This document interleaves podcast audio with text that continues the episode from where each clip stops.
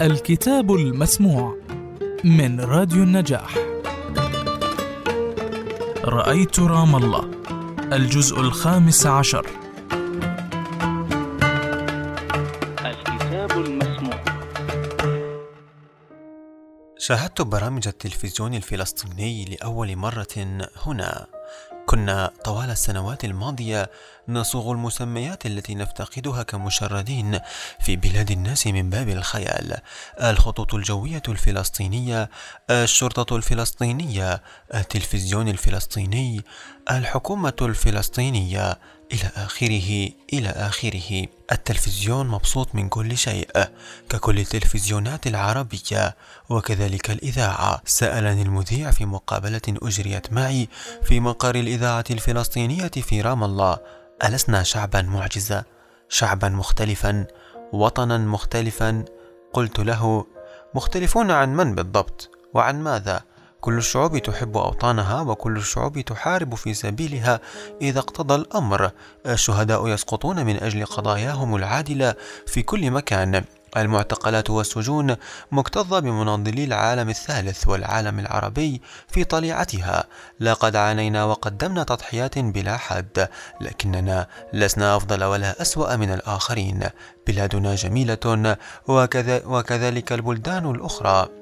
علاقة علاقة الناس بأوطانهم هي التي تصنع الفروق، فإذا كانت علاقات نهب ورشوة وفساد تأثرت بذلك صورة الوطن، ولما سألني عن شروط الإذاعة الناجحة قلت إن عليها الابتعاد عن السلطة. في غرفتي قبل النوم تصفحت مسودات النصوص التي أعدها للنشر بعنوان منطق الكائنات. استوقفني أنني أسرفت قليلا في اللجوء إلى الفكاهة لكنني قلت لا بأس ليكن. هي هكذا. إنها مأساة. نعم إنها مسخرة. نعم أقصد في نفس الوقت. في كل الحوارات كان المضحك والمبكي يلتقيان في نفس العبارة الواحدة. لا أصدق عينا تتجاهل إبصار المسخرة الملازمة للمأساة. من المريح دائما أن نصور المأساة فيما يقع علينا فقط لا فيما نفعله بأيدينا أيضا. الوضع مأساوي لكن المأساة مشوبة دائما بالملهى لأنها بلا جلال. إننا نسقط على السكت. بدون ذلك الدوي المصاحب لسقوط البطل المأساوي في التراجيديا الإغريقية أو الشكسبيرية. الماكينة الإعلامية الجهنمية تطمس معنى السقوط وتصوره لنا انتصارات ونهوضا. هذا ما لم يكن متاحا في المآسي العتيقة حيث يقول هاملت ثمة شيء ثمة شيء عف في الدنمارك. وينتهي الأمر.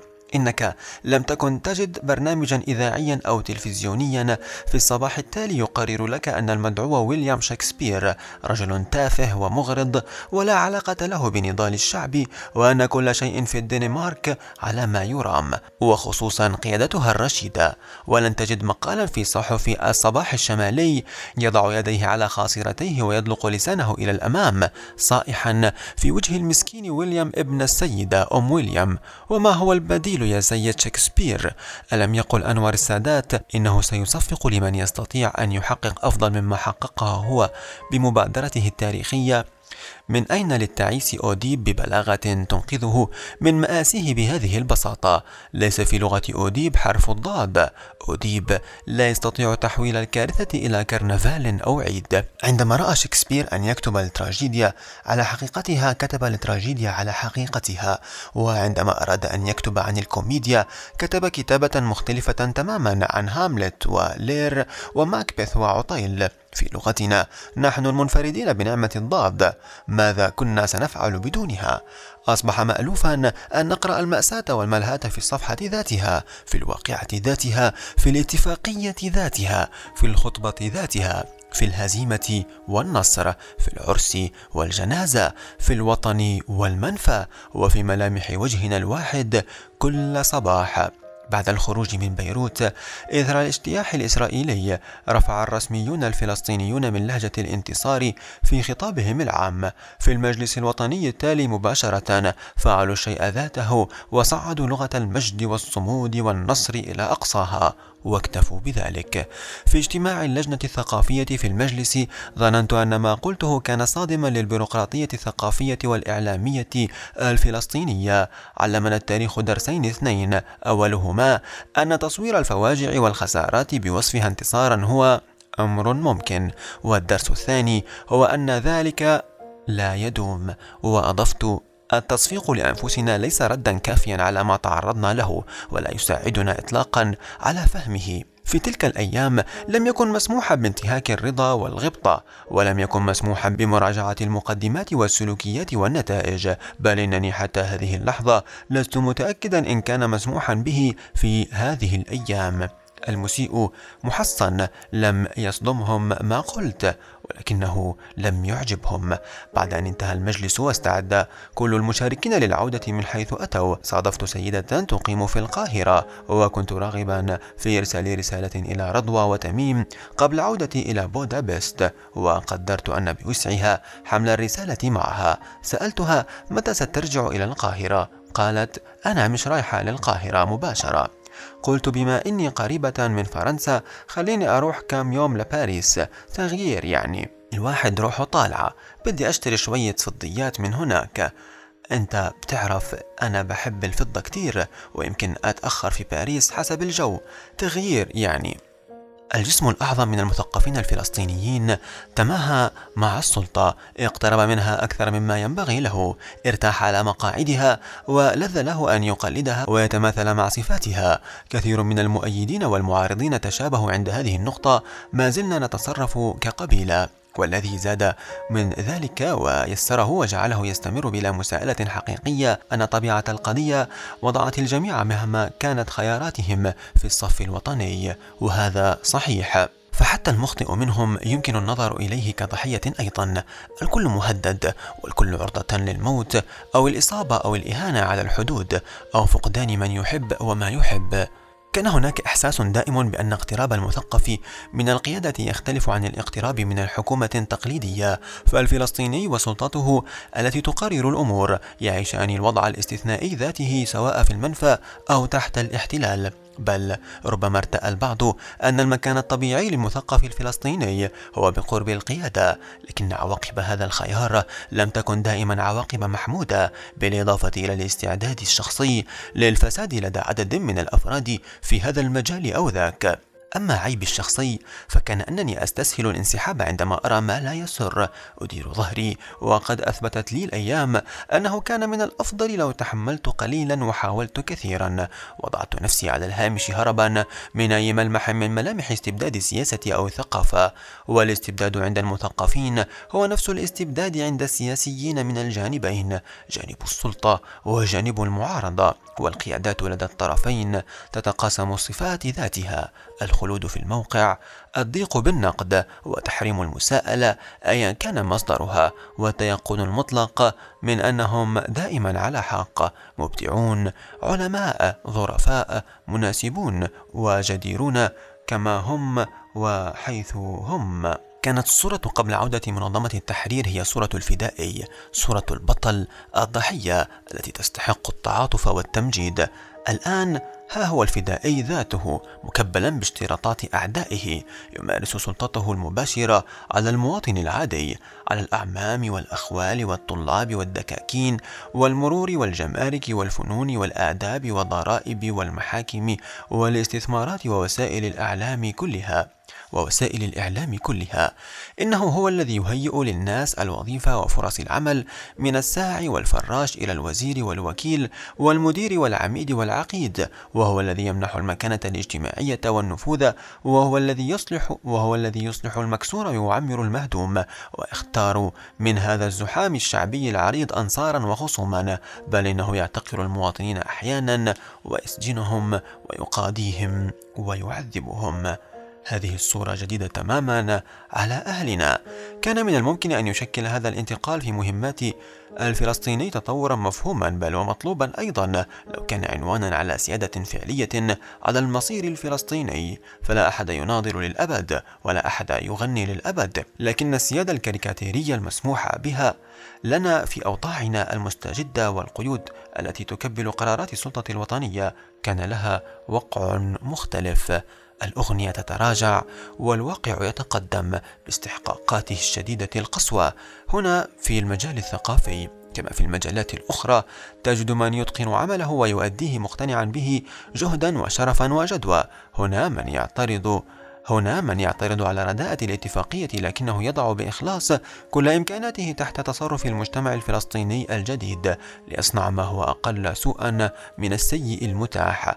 ولكنك إلى جانب مثل هذا المناضل الحقيقي تجد من يتنطنط بين المواقف والإيديولوجيات كالشامبانزي ليصل إلى الفرع العالي من شجر الغابة لكنه شامبانزي يتقن اختيار العطور الفرنسية وتحديد العمولة التي لا يرضى بأقل منها. يحب أولاده حبا حقيقيا وأمه وأباه وربما زوجته ولا أحد غيرهم. إنه الشمبانزي يؤيد ثم يعارض ثم يؤيد لكنه يريد أن يبدو معارضا ثم ينشق عن تنظيمه ويشكل فصيلا أو حزبا يضاف إلى الزحمة التي لا مبرر لها ويلقي على الناس مواعظه البليغة حول روعة الوحدة. قد يرضى وقد يحرد قد يتذلل أمام هذا ويستأسد أمام ذاك لكنه في الحالات كلها موهوب جدا وبارع جدا في تقديم خدمات جليلة لنفسه. الحياة تستعصي على التبسيط كما ترون. قلت لأبو حازم مداعبا ومستاذنا اليوم هو يوم التليفونات العالمي. سأتصل بالوالدة في عمان وبرضوى وتميم في القاهرة. تلقيت منهم مكالمات يومية تقريبا وأردت أن أبادر أنا هذه المرة خصوصا وأن لدي أخبارا أقولها. الفلسطيني أصبح إنسانا تلفونيا يعيش على الأصوات المنقولة إليه عبر المسافات. قبل أن يصبح التليفون في متناول معظم الناس لجأوا إلى الإذاعة اطمئنوا وطمنونا. ثم جاء الهاتف الرائع المخيف فلان نجح في امتحان آخر السنة فلان أخذناها إلى المستشفى ولكن لا تقلق المسألة بسيطة. فلان أعطاك عمره البقية في حياتك. في الواحدة والنصف ليلا. أخبرني منيف من قطر بوفاة والدي في عمان وأنا مقيم في بودابست. في الثانية والربع ظهرا بعد سبع سنوات أخبرني علاء من قطر بوفاة منيف في باريس وأنا مقيم في القاهرة. تفاصيل حياتي كل من نحب وتقلب حظوظهم من هذه الدنيا كانت كلها تبدأ برنين الهاتف. رنة للفرح رنة للحزن ورنة للشوق. حتى المشاجرات والعتب واللوم والاعتذار بين الفلسطينيين يفتتحها رنين الهاتف الذي لم نعشق رنينا مثله ابدا ولم يرعبنا رنين مثله ابدا. أقصد في نفس الوقت فقد تحميك الحراسة من الإرهاب وقد يحميك حظك أو ذكاؤك ولكن الغريب لن تحميه إيه قوة في العالم. من إرهاب التليفون. الآن لدي أخبار لطيفة. حضر أبو ساجي بنفسه إلى بيت أبو حازم وأحضر لي الهوية هوية لم الشمل. أمهلني كم يوم عشان تصريح تميم. كان علينا أن نتدبر أمر حياتنا في تلك الأيام العجيبة. أنا في بودابست ورضوى وتميم في القاهرة. حصلت رضوى على إجازة لمرافقة الزوج من عملها في الجامعة وقامت معي في المجر. ألحقنا تميم في دار حضانة خاصة عند ماني نيني. ثم في حضانة تابعة لمصنع للجوارب. في بداية أيلول سبتمبر 1981 وصلت إلى بودابست وصلت إلى بودابست صديقتنا عواطف عبد الرحمن لزيارتنا قادمة من برلين بعد اشتراكها في أحد المؤتمرات هناك. قضت معنا يومين ثم أوصلناها إلى مطار بودابست لتسافر إلى برلين فالقاهرة. علمنا من الإذاعات والصحف أن السادات اعتقل 1536 رجلا وامرأة من جميع الاتجاهات الاتجاهات السياسية التي لم تبدي إعجابها بمبادرته التاريخية. قرأنا الأسماء. كان طبيعيا أن يكون بين المعتقلين كل أصدقائنا في مصر ومن بينهم اسم عواطف. حاولنا الاتصال بها لتحذيرها من السفر إلى مصر ودعوتها للإقامة معنا بعض الوقت إلى أن تتضح تطورات الأمور لأنهم سيعتقلونها من مطار القاهرة لو عادت في موعدها. كان الأمر متأخرا. جاء صوت الصديق فتحي عبد الفتاح الذي طلبناه على الهاتف. عواطف سافرت. إنها الآن في الطائرة المتجهة للقاهرة فعلا. بعد يومين وصلنا المزيد من الأخبار. عواطف تم اقتيادها من المطار إلى السجن فور وصولها.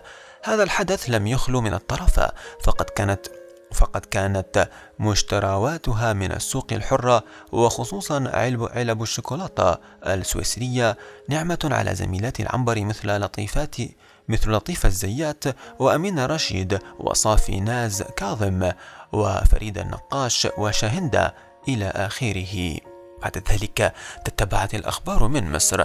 السادات يفصل أكثر من ستين صحفيا من عملهم وينقل عددا مماثلا من أساتذة الجامعات إلى وظائف خارج سلك التعليم من بينهم رضوى. قرأنا في بودابست خبر نقلها إلى وزارة السياحة. قلت لها سيكون البقشيش بالشاكل يا مدام. بعد شهر تلقينا خبر اغتيال السادات من الإذاعة. الأحداث تتوالى. يتم الإفراج عن المعتقلين. يعاد الأساتذة والصحفيون إلى أعمالهم الأصلية. جاء وقت القرار الصعب عند مناقشة موضوع مدرسة تميم اتخذناه. كان قرارا صعبا وصائبا. قلت لرضوى إن تميم يجب أن يلتحق بالطرف الثالث في الأسرة. رضوى لها وطن ثابت وعمل ثابت وجواز سفر ثابت ولنا في القاهرة بيت مستأجر لكنه بيتنا. وأهم من ذلك أننا نريد لتميم أن يتلقى تعليمه في بلد عربي لا في المجر. أنا وضعي هنا مؤقت وضعي مؤقت في كل بلد وكذلك عملي وجوازات سفري. تميم مكانه مع رضوى ورضوى مكانها جامعتها وبلدها وبيتنا. منذ ذلك القرار كان شمل أسرتنا الصغيرة يلتم لثلاثة أسابيع شتاء وثلاثة أشهر صيفا منذ ترحيلي في السبعة وسبعين حتى أصبح شابا في الثانوية العامة. في صيف 84 أي بعد سبع سنوات كاملة من إبعادي من مصر حصلت على إذن بزيارة القاهرة لمدة أسبوعين. بعد ذلك وجهت لي دعوة لإقامة أمسية شعرية في إطار ندوات معرض القاهرة الدولي للكتاب. تكررت دعوتي لأمسيات المعرض وجدت نفسي بعد ذلك ألقي قصائدي في مقر نادي أعضاء هيئة التدريس في جامعة القاهرة وفي الأتيلية وفي نقابة الصحفيين وفي حزب التجمع. لكن الطريف أنهم في إحدى زياراتي للقاهرة احتجزوني في المطار وألقوا بي طوال ليلة كاملة في غرفة الحجز البيطري. لا ليس في الأمر خطأ مطبعي إنها غرفة الحجز البيطري فعلا. في المرات التالية أصبحوا يسمحون باحتجازي في نعيم صالة المطار لفترات لم تقل عن خمس ساعات ولم تزد عن نصف يوم قبل السماح لي بالدخول فعلا. لم يتضح لي سبب تلك المعاملة الخاصة إلا بعد سنوات.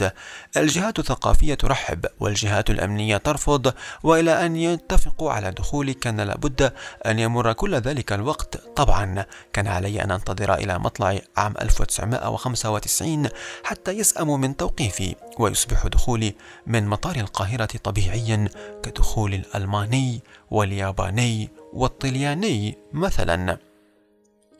كنت أوجه لنفسي أسئلة وأجيب عليها دون ثقة في أهمية السؤال أو الجواب.